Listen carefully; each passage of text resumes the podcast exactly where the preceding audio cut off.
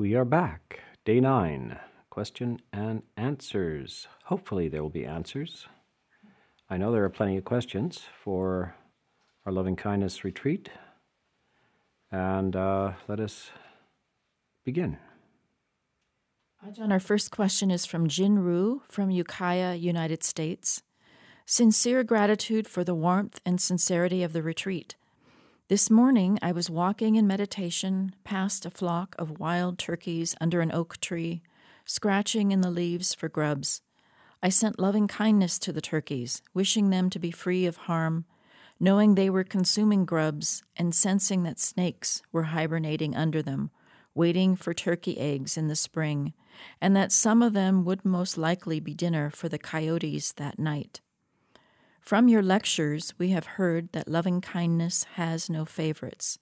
So I sent loving kindness to all the animals around to not be harmed, hoping no one would go without dinner.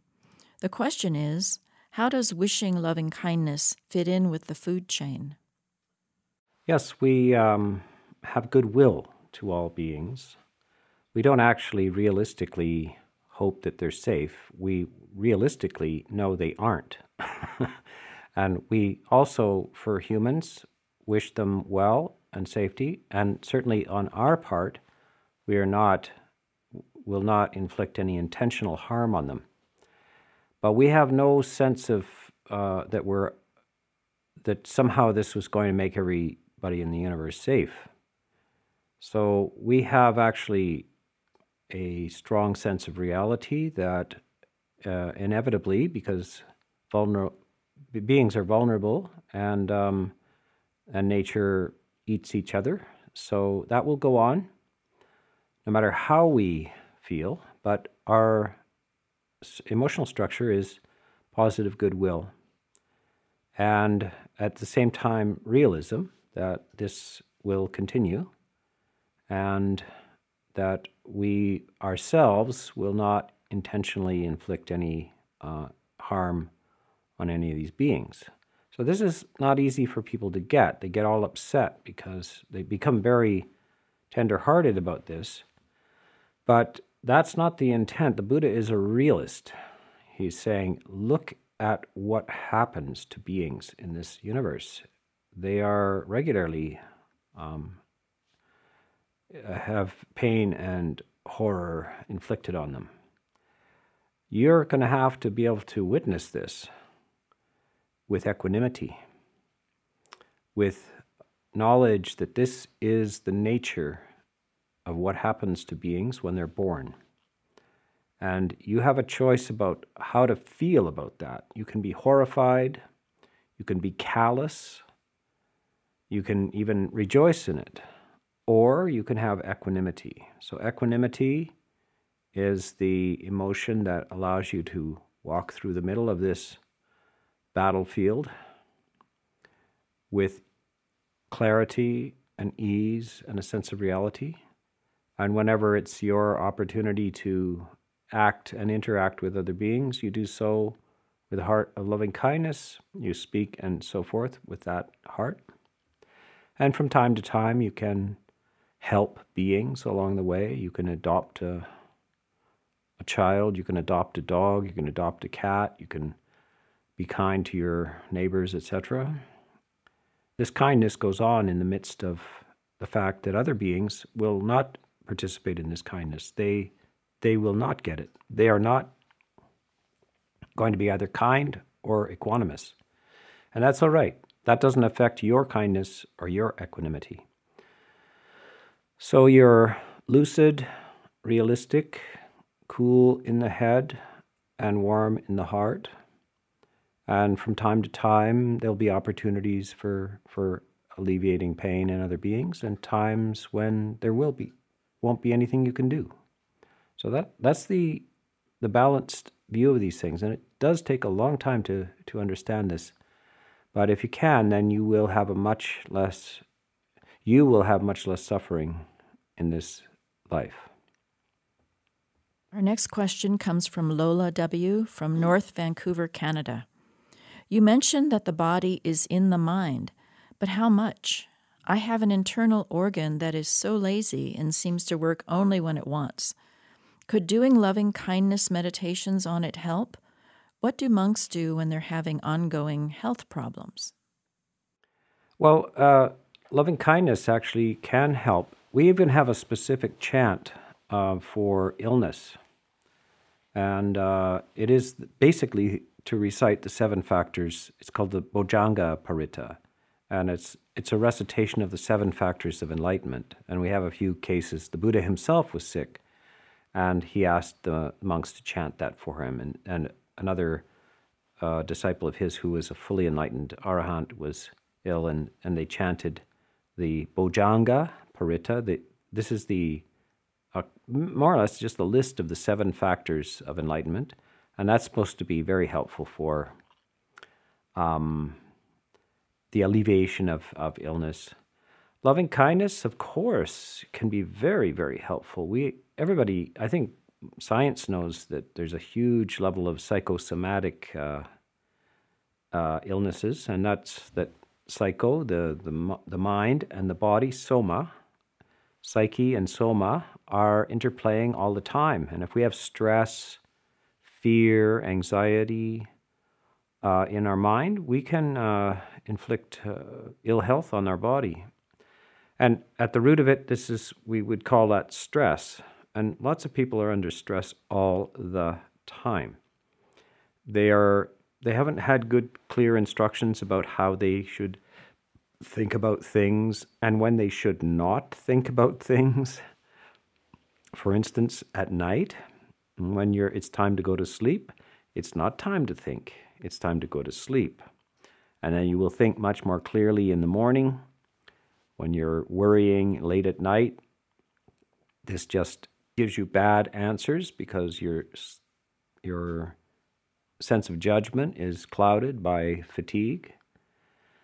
And then some people are healing, and their presence is healing, and it's mostly because they're full of kindness and uh, good wishes and non judgmental towards one. Uh, so some, and of course, people find uh, animals are like that as well. They're they're quite off, they're quite healing because they're not judgmental and they're affectionate.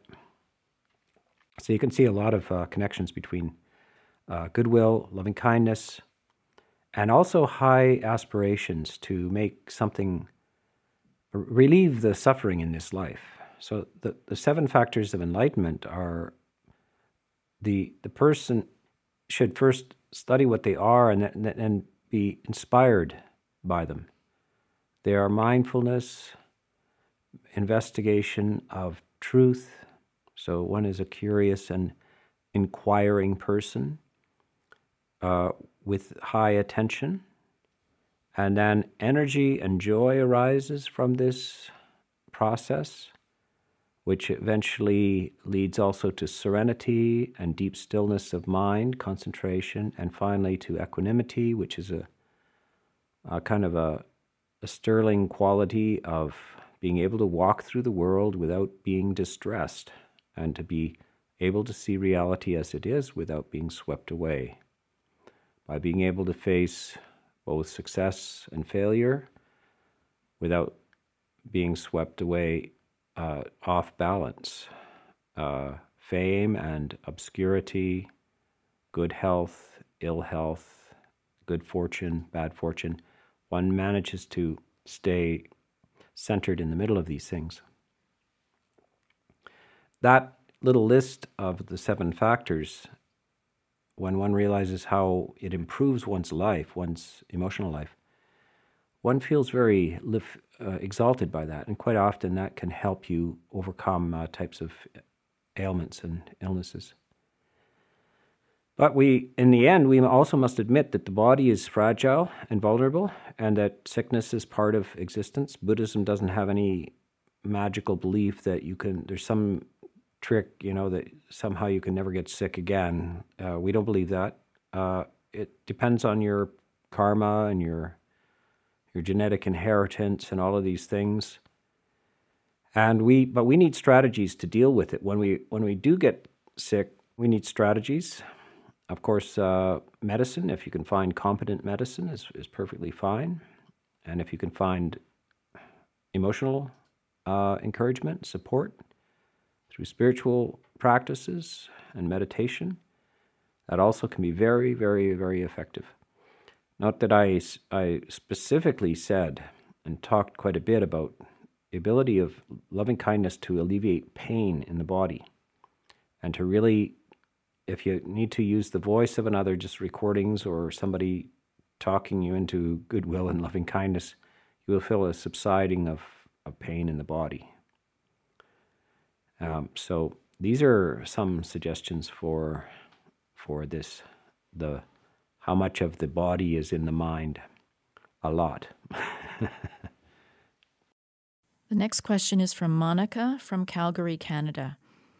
How does metta practice relate to contemplation of death of self and that of dear ones?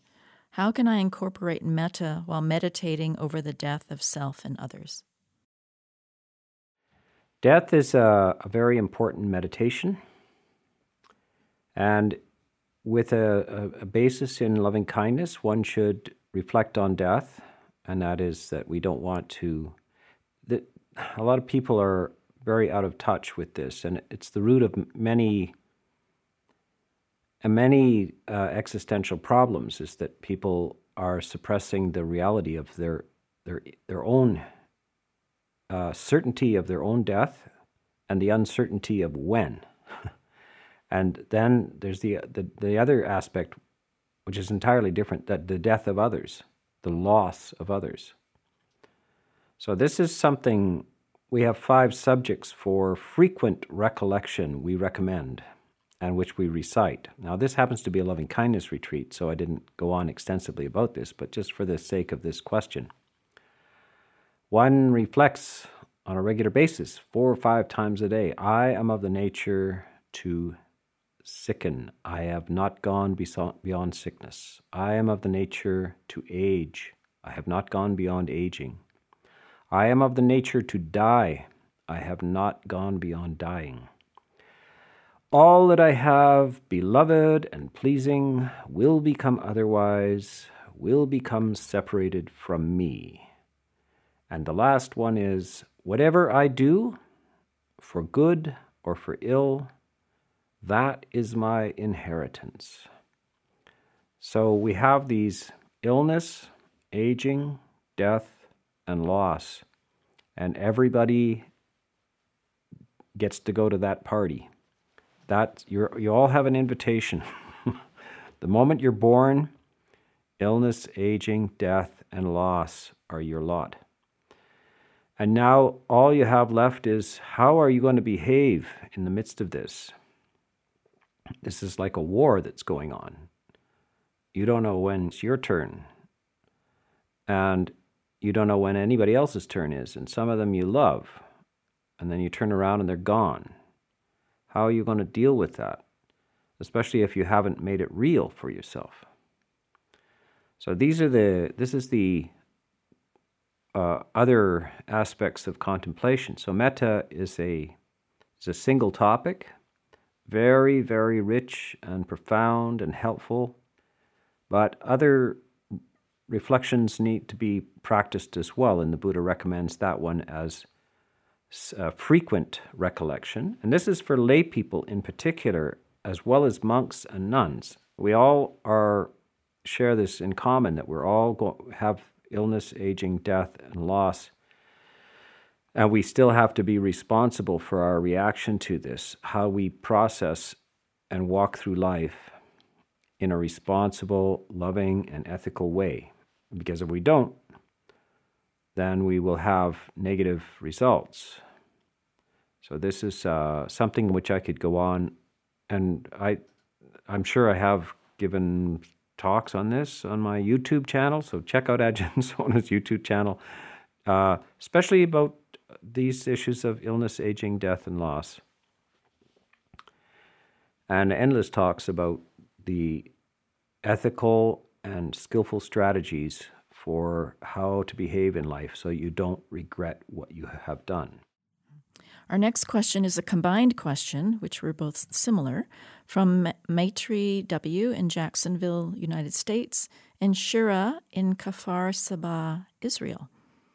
I have found that once I get the fire going, perhaps halfway into a sitting, I would arrive at a point where the mind feels spacious and still, and I start to feel the subtle sensation of breath.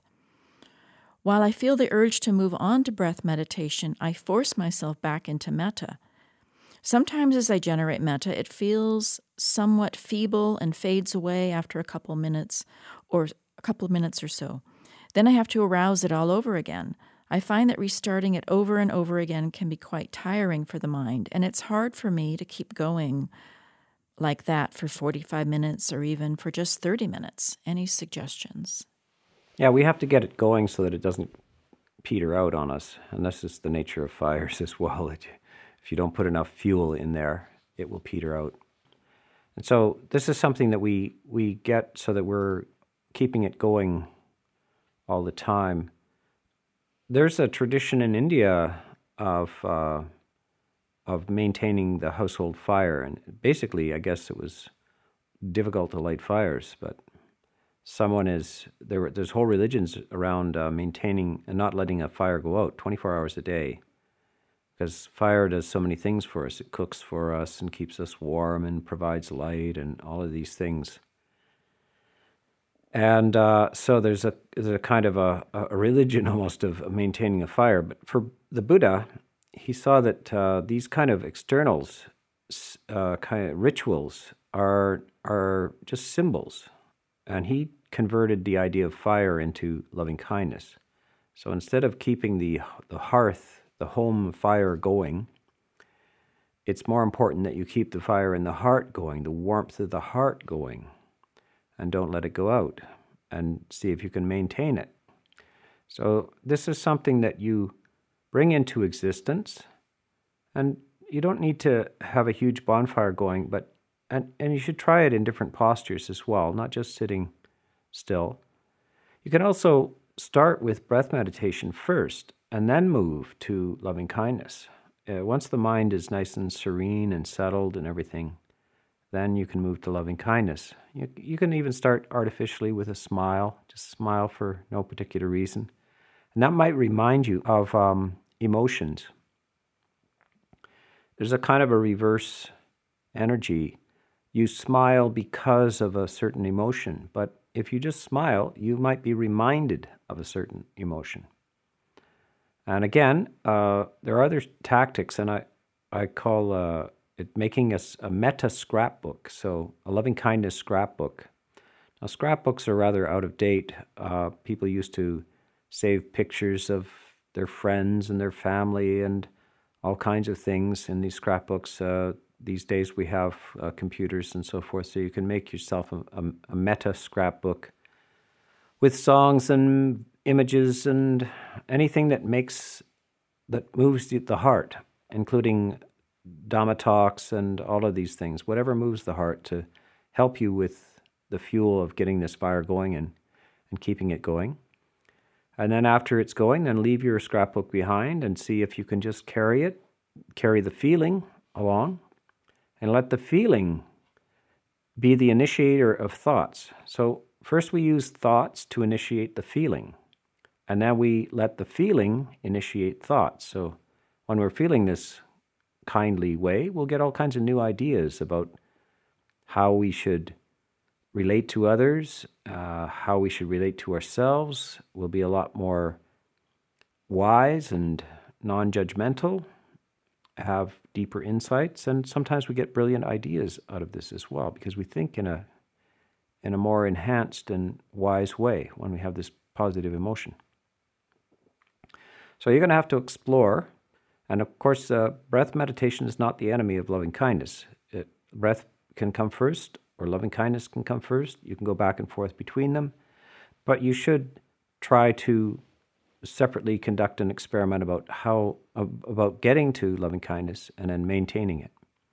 And after you do that, then you can see how deep you can go with it, how still and uh, and word free you can be and still maintain this feeling of loving kindness. So, this is a, a grand exercise which I assign you to do for the rest of your life. Next question is from y- Yasantha A. from Summerland, Canada. Dear Ajahn Sona, I am enjoying my first meditation retreat. I thank you all who organized this event. During the other evening's chanting, you introduced the group to the Pali version of the Karaniya Metta Sutta. This brought back some of my beautiful memories when I was a kid. I used to wake up to this sutta played on radio stations back home first thing in the morning. However, at that time, I did not know the meaning. My question for you is Do people get benefits out of listening, chanting a sutta without knowing its meaning? Yeah, it it may be the case. Um, the Buddha was very interested, though, that people did understand the meaning. There are two kind of uh, philosophies, and, and before the Buddha, there was a strong feeling that the very sound of sacred texts are sacred recitations. The very sound of it and its precise pronunciation had power in it. Now, the Buddha didn't want to emphasize that because it means that the the the, the, the words can never be translated into another language because they would lose all their power. So the Buddha said, no, the power of the truth is in the meaning of the words. Dhamma is something that has meaning to it. It's not the sound of the words, it's the meaning in the words that has the the, the truth in them, the, the power. And that's why Buddhism is an international religion. Many of these religions that have believe that the very sound of the there's a specific language and a specific way to pronounce that, and that has intrinsic power to it. They did not be, become international. They didn't. They couldn't go to other cultures, but Buddhism did, and the Buddha wanted people to translate these things and explore these things. why we stay with the with the Pali sometimes is just that, that we want to go back and refer to it and to understand for the sake of translation and, and a different culture what what these words could mean. So I spend a lot of time. In fact, uh, I'm spending 10, 10 full talks taking just the, that sutta apart and examining each word. And sometimes I use the Pali word and I say, now we could think of it this way, we could think of it that way. What does it mean? What did the Buddha think it meant, etc. So it's very important that we keep the meaning. But these things become, if you, especially if you hear them as children, you they become uh, quite moving.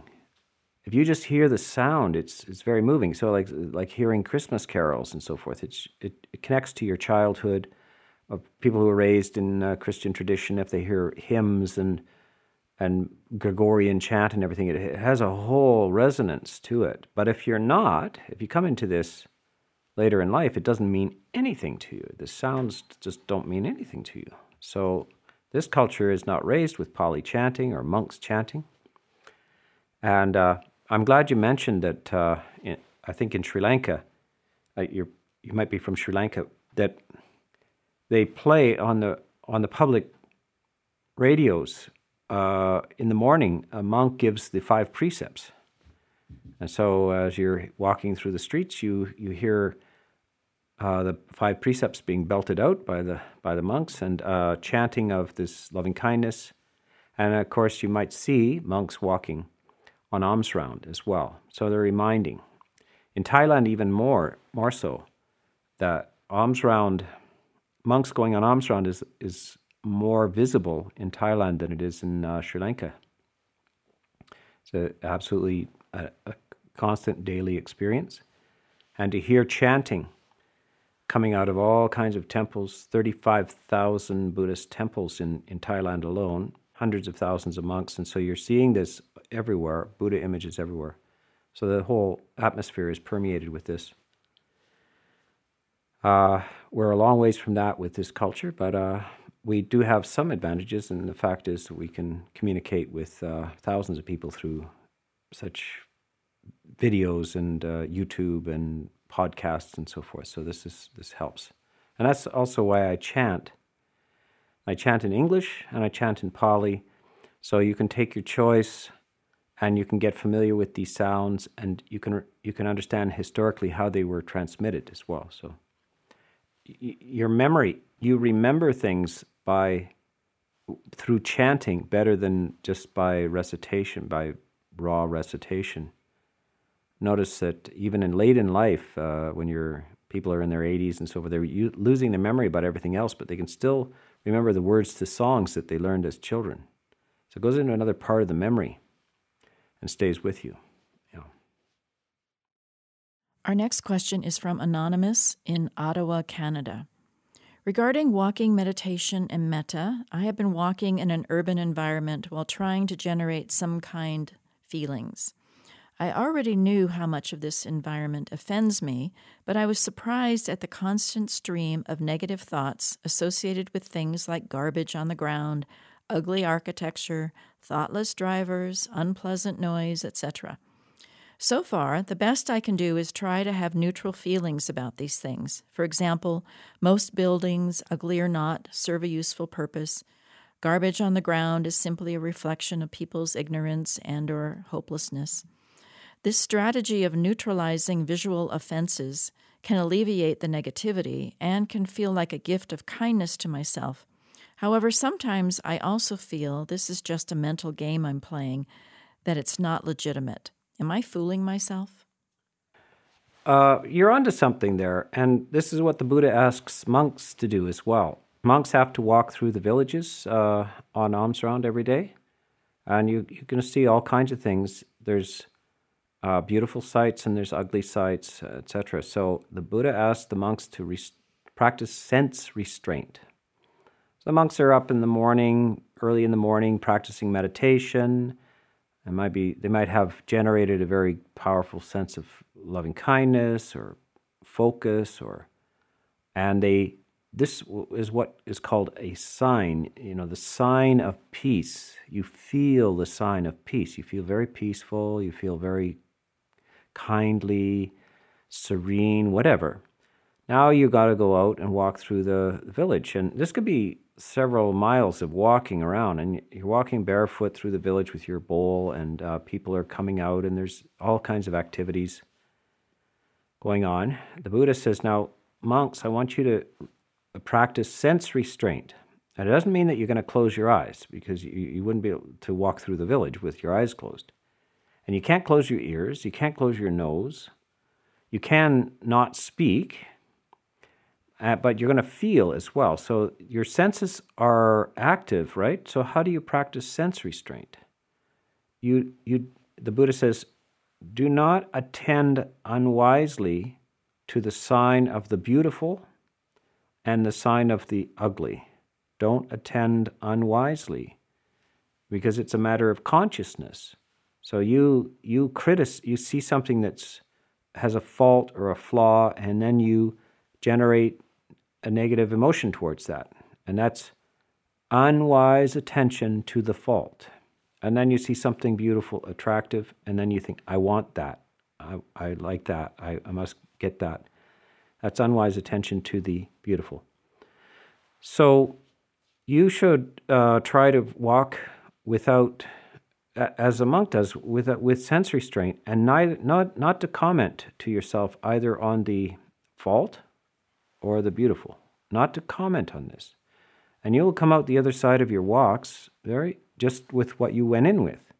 You'll, if you can develop some serenity and goodwill, you will end your walk with serenity and goodwill, and then you realize, aha, this is very wise.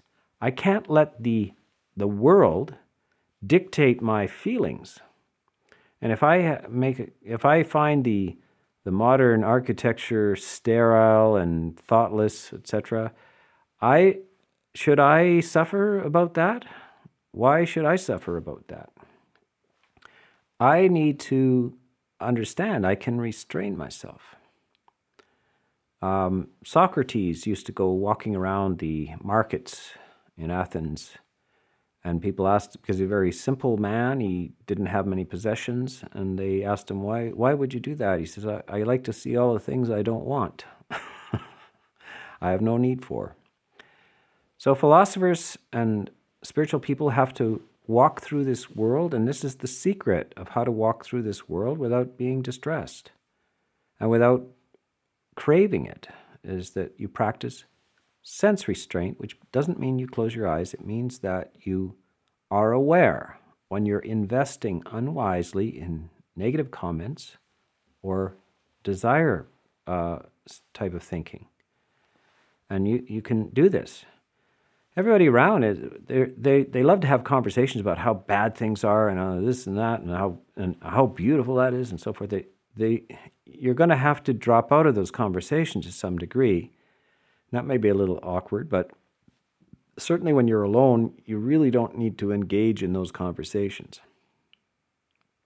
Try it, you will like it. Our next question is from Anonymous in Kiel, Germany.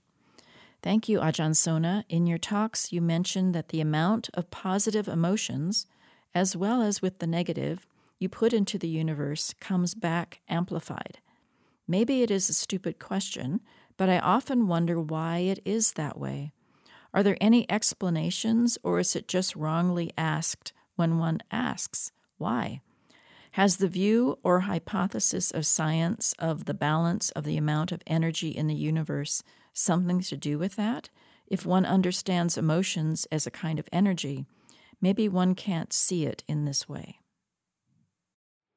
Uh, well, it's uh, positive uh, intentions generate positive results and negative intentions generate amplified negative results. So in the end, uh, uh, they cancel each other out. I'm just making that up.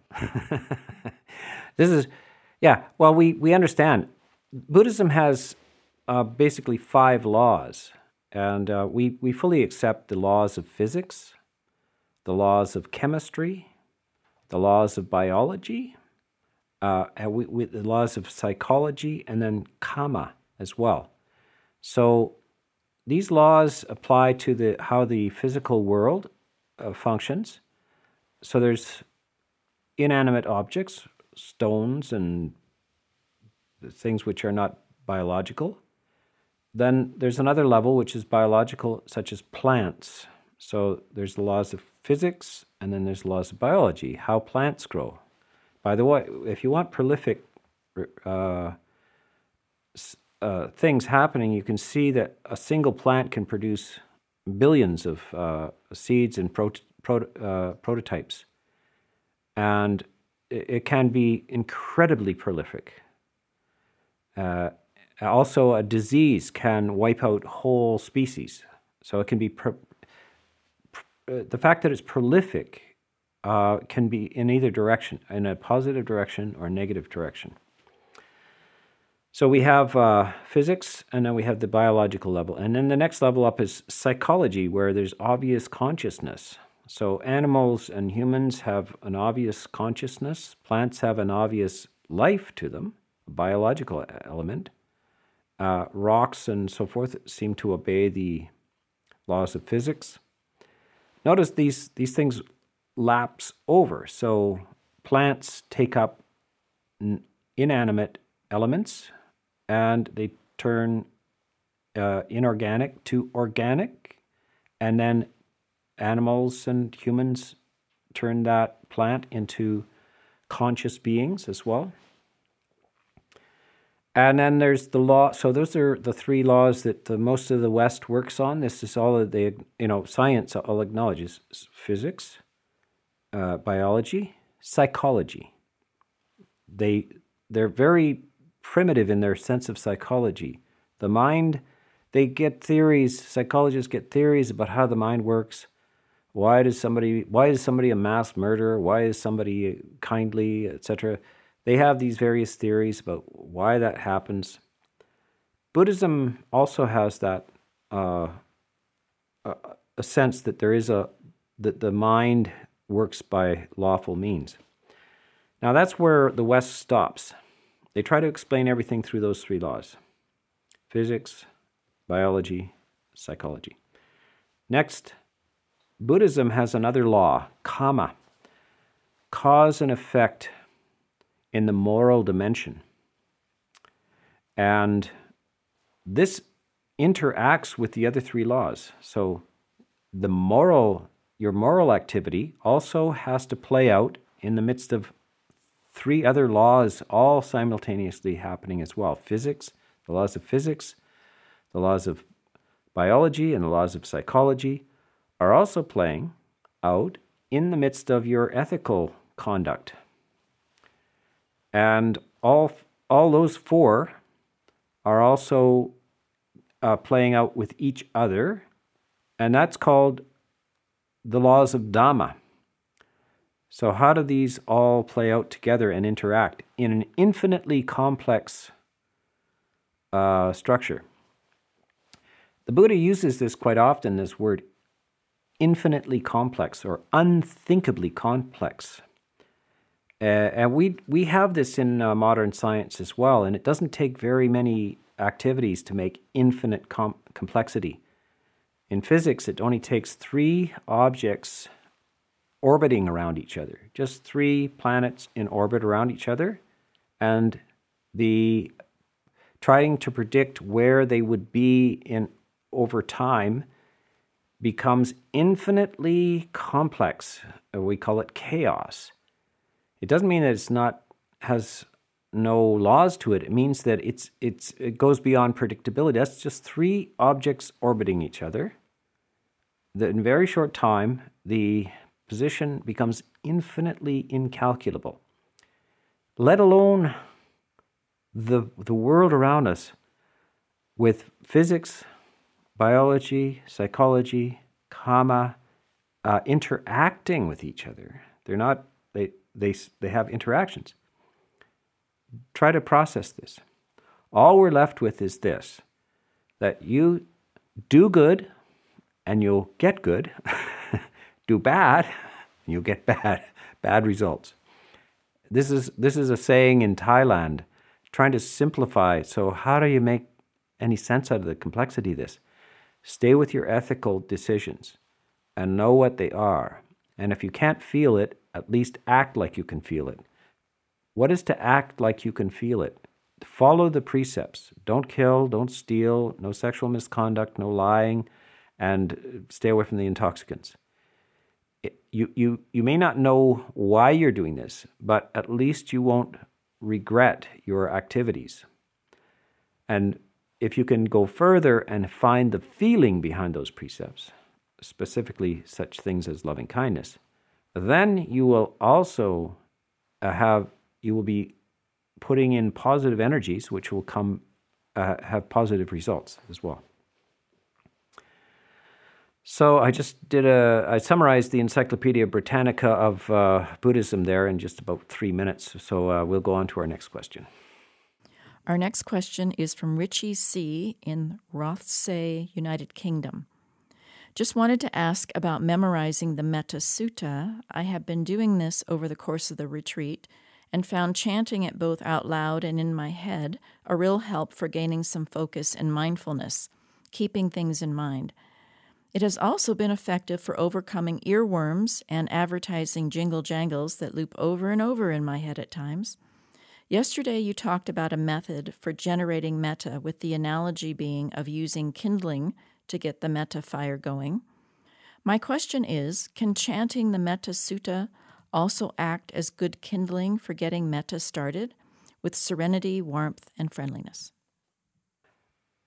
Yes, indeed. Uh, chanting is the one of the primary methods for getting it going, and and just to try to make it uh, something you're affectionate about. You know, there's there's certain songs that you love, and certain there's a few lines from a song that you repeat over and over to yourself, not as an earworm.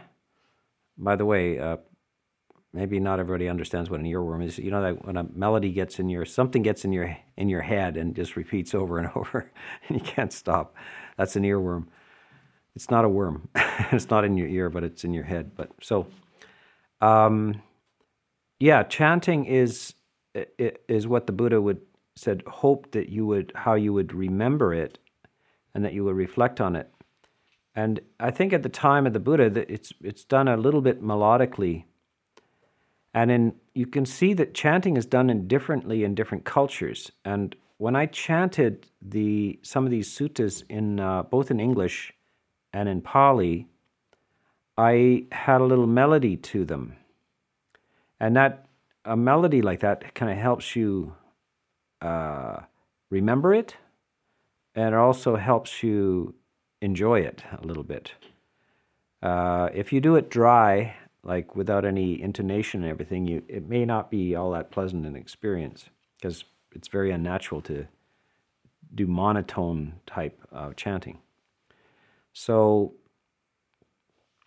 yeah, try to make it pleasant for yourself and uh, to internalize it and uh, to enjoy it.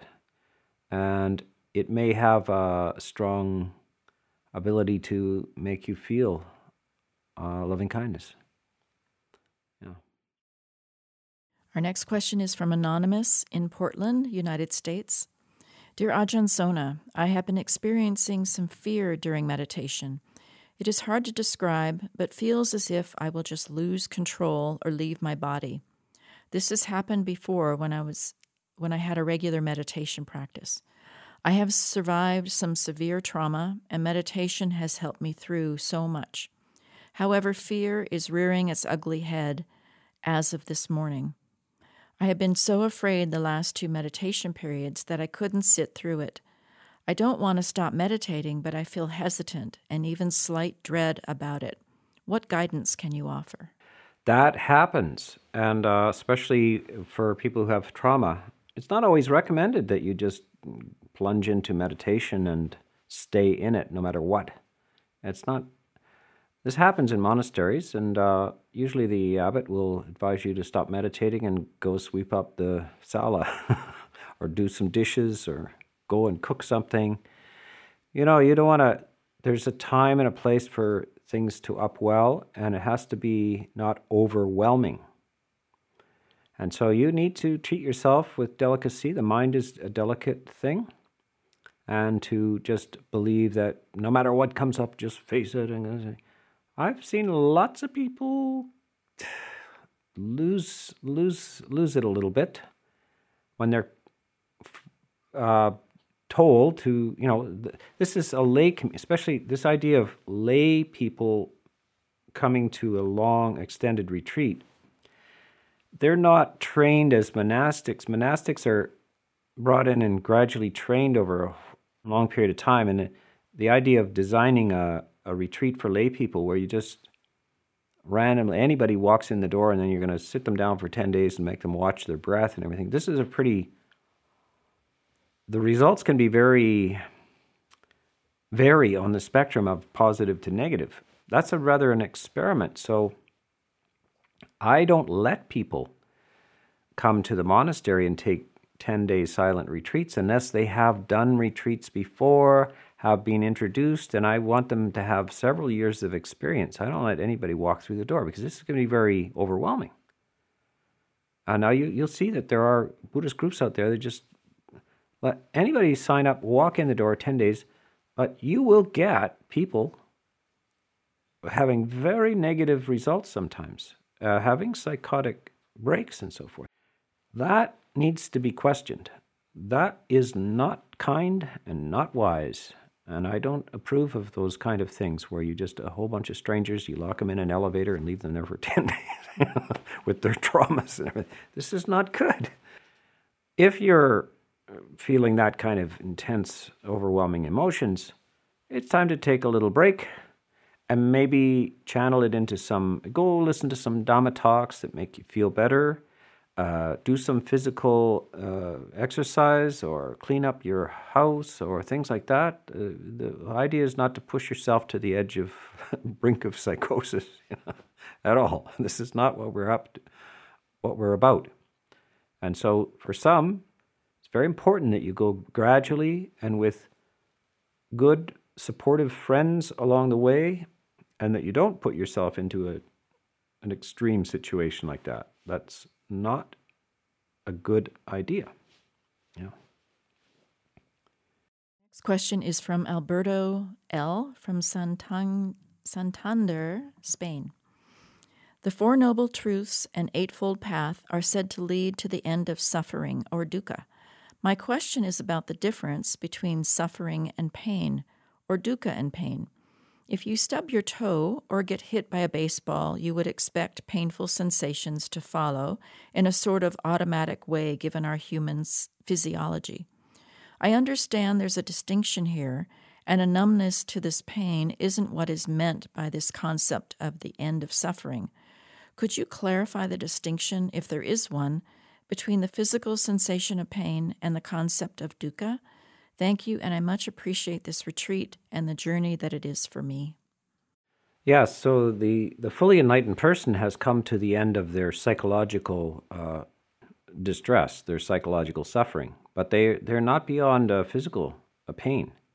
So they, they have, they can have severe physical pain in the body and so forth, but they're not accompanying that by anxiety, fear, revulsion, self pity, all of the things that ordinary people generate around these physical sensations. So that's your option. And that the Buddha's simile is a man is has an arrow uh, enter his body, and then he does a strange thing. He sticks another arrow in his body. So the second arrow is the psychological the unnecessary psychological suffering that you add to physical suffering. So we can learn to separate these two things. And it's very it's a very weird connection and most people are very unskillful with this. First of all, they haven't been told that they can and should do that, that they they need to uh, realize that they don't have to accompany uh, physical illness and pain and so forth with distress and grief. You know, it's interesting also that some people, you'll see this, uh, they have uh, emotional pain, and they will sometimes con- uh, compensate for that by inflicting physical pain on themselves. So this cutting themselves and so forth, because it's it's it's less painful than the psychic pain. So they they cut themselves to transfer the pain to something that's physical. So a very peculiar relationship between this emotional pain and physical pain. And so we need to separate these two and understand that the body will always remain vulnerable. And uh, even if you're enlightened, you will still stub your toe, there will be a painful sensation, but you won't be thinking, Oh, poor me. Why me? Why? um, that's very, very important and will save you vast amounts of unnecessary emotional distress. Our next question is from Tracy B. from San Francisco, USA. I have instructions in my health directive that my daughter will take me off of life support when two doctors declare brain death. I understand that this means that I no longer and will never be conscious again. Only the body organs will still work if under mechanical support. Also, the organs to be given while still, while still good. What would the Buddha say? I certainly do not want my daughter to have the bad karma of, quote, killing me, Thanks, Ajahn. I'm very thankful to get to know about the availability of your teachings. Yeah, the this is a point we examine very carefully in uh, Buddhist teachings. Uh, monks are forbidden from counseling people to to uh, alleviate suffering by killing themselves or alleviate somebody's, you know, counseling somebody to uh, euthanize somebody but that's that's a specific intention where I think with this I shall this will kill them. I will kill them with this. And so if a monk actually counsels a person to do that and they do it, then that monk is instantly disrobed and can never be a monk for the rest of their life. So it's a very severe thing. We're not to counsel anybody to kill another person or to kill themselves. So suicide and deliberate intentional euthanasia, so called euthanasia, I don't like to use the term. It, you're not to kill somebody. You're not to kill yourself. And the monks are forbidden from counseling anybody to do that. But it doesn't mean that you must keep them going forever. If they decide they don't want to have extraordinary medications or they stop eating or something like this, that's their decision. And it's not a deliberate intent to to kill. It's a it's a, it's a it's a cessation of of sustaining of the body or something like this, but it's a totally different thing. Now monks are not necessarily recommending this either, but uh, to disconnect somebody from or turn a machine off that's keeping a body going and so forth is not the intention to kill. And you can you might have a, a determination not to uh, what do they call it? Make extraordinary no extraordinary uh, activities to to maintain to to maintain my life. That's different than please inject me with something that'll kill me. so stop injecting me with something that'll keep me alive is different than inject me with something that'll kill me. So these these things are subtle. So you, you want to be specific with your daughter, say no extraordinary uh, medicines for maintaining the life, but under no circumstances are you to intentionally ask somebody or do it yourself to kill me. Don't do that. Even if I'm I'm not going to recover, even if I'm going to linger for a while, don't ask anybody to participate in terminating your life deliberately and intentionally. Don't ask them to do that because even though they they're doing this out of compassion and everything, it's it's it's the wrong idea. They now have formulated the idea of killing a being and carried it out and accomplished it. And that's that's a very negative thing for consciousness. It's going to have negative per- repercussions. But you know, if you you're just uh, medicate to comfort, this is a common uh, term in uh, medicine. Uh, you're giving heavy medications. It it certainly is not. It's going to affect their lifespan, perhaps, but your intention is not to kill them. It's to reduce the amount of pain they have uh, so medicate to comfort is okay, but medicate to death is not is not okay. So medicate to comfort. It may shorten their life. It may not, but uh, that's okay. But deliberate and intentional. With this, I shall terminate them. No, don't do that. Ajahn, our final question today is from Grace W. from Los Angeles, United States. Ajahn, you have been teaching us how to establish a different and more profitable emotion structure using metta so we can be better equipped to face sufferings in life. This reminds me of the Bardo dream training in Tibetan Buddhism. Can you explain what to observe in our dreams to see if metta has really penetrated in our being? Much gratitude to this retreat. Well, I'm glad you asked that because tonight on the Dhamma Talk, and tomorrow, I will thoroughly go into this with the 11 benefits of loving kindness. And here's the first three of those 11 one sleeps well, one wakes well, one has no bad dreams. So, one of the excellent ways of changing the dream content is through the practice of loving kindness.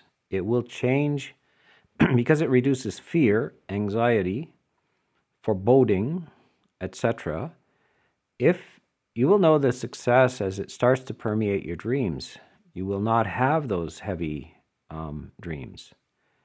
And you may actually, it's interesting that people come to the monastery and and uh, they come and have an interview with me. And uh, this started happening 25 years ago, where people would say, I had some wicked dreams last night. I'm kind of surprised. Like, uh, I haven't had a dream like that for long times. Uh, then I and I asked them, well, what was you know the dream was all kinds of horror images, and after a while I started to say, what was the emotional tone though? What was the emotional tone? And and quite often they'll report, well, I was able to handle it emotionally, but It was kind of uh, gruesome. So I, uh, for a while, I was thinking about this, and then I, I started to realize perhaps that uh, when you go to a monastery on a retreat, that it the mind, the deeper mind, might say to itself that you know there's things that I, I don't want to look at in normal life. I can't afford to. I'm too busy. But now that I'm in a safe place, I think uh, I just want to examine this, see if I can handle it, see if I can face it. So the mind brings up these things. So now I, I think that uh, in certain circumstances, when you feel safe and supported, that the stuff that is suppressed and you, you're you're you have not been able to the, the mind is not able to handle or is unsure it can handle. If it's in a safe condition sometimes it can look at these things. But the quality the, the tone of that the emotional tone is that you kind of you see some potentially disturbing things but you're emotionally somewhat at ease with it or at least neutral so that's one thing that happens now if you remember a couple of questions ago, somebody said that they were having fear arise while they're in the meditation. And I said, uh, stop meditating and go sweep up the sala and so forth. This is, this is also the case is that when you're in a meditation retreat, things that have been suppressed for a long time because you just can't handle it. So trauma from childhood and so forth is frequently repressed and doesn't come up until you're in your 30s or 40s you, you don't even remember it, and then it starts to well up. Why does it well up when you're 40? Because you can't handle it before then. And it tends to well up because uh, 40 is kind of it's your we call it it can be called the decade of wisdom it's like you're at a state of maturity where you can deal with these things and uh, before that, it can put you right out. You can you can be, have psychosis. You, you, you can have extreme reactions to this. The mind it doesn't doesn't want to deal with this. So meditation and loving kindness also give you strength, and you can handle things that rush up from the subconscious, and you you can uh, these things also can pervade right to your dreams and should. And so you can see the your progress uh, in uh, loving kindness is that it should uh, go into your dreams. By the way, so one way to, if you want to see heaven, anybody want to see heaven? Okay, put your hand up. You want to see heaven? You, you can see it in your dreams. Uh, only if you really induce profound loving kindness, profound loving kindness, then your dreams you will see this incredible, beautiful spaces, beautiful, the buildings and the nature and oh, the light, very beautiful. So that how do you get to see that? Uh, you need the uh, emotion of loving kindness. So if it if it's strong enough, it goes right into your sleep and then shapes your consciousness like this.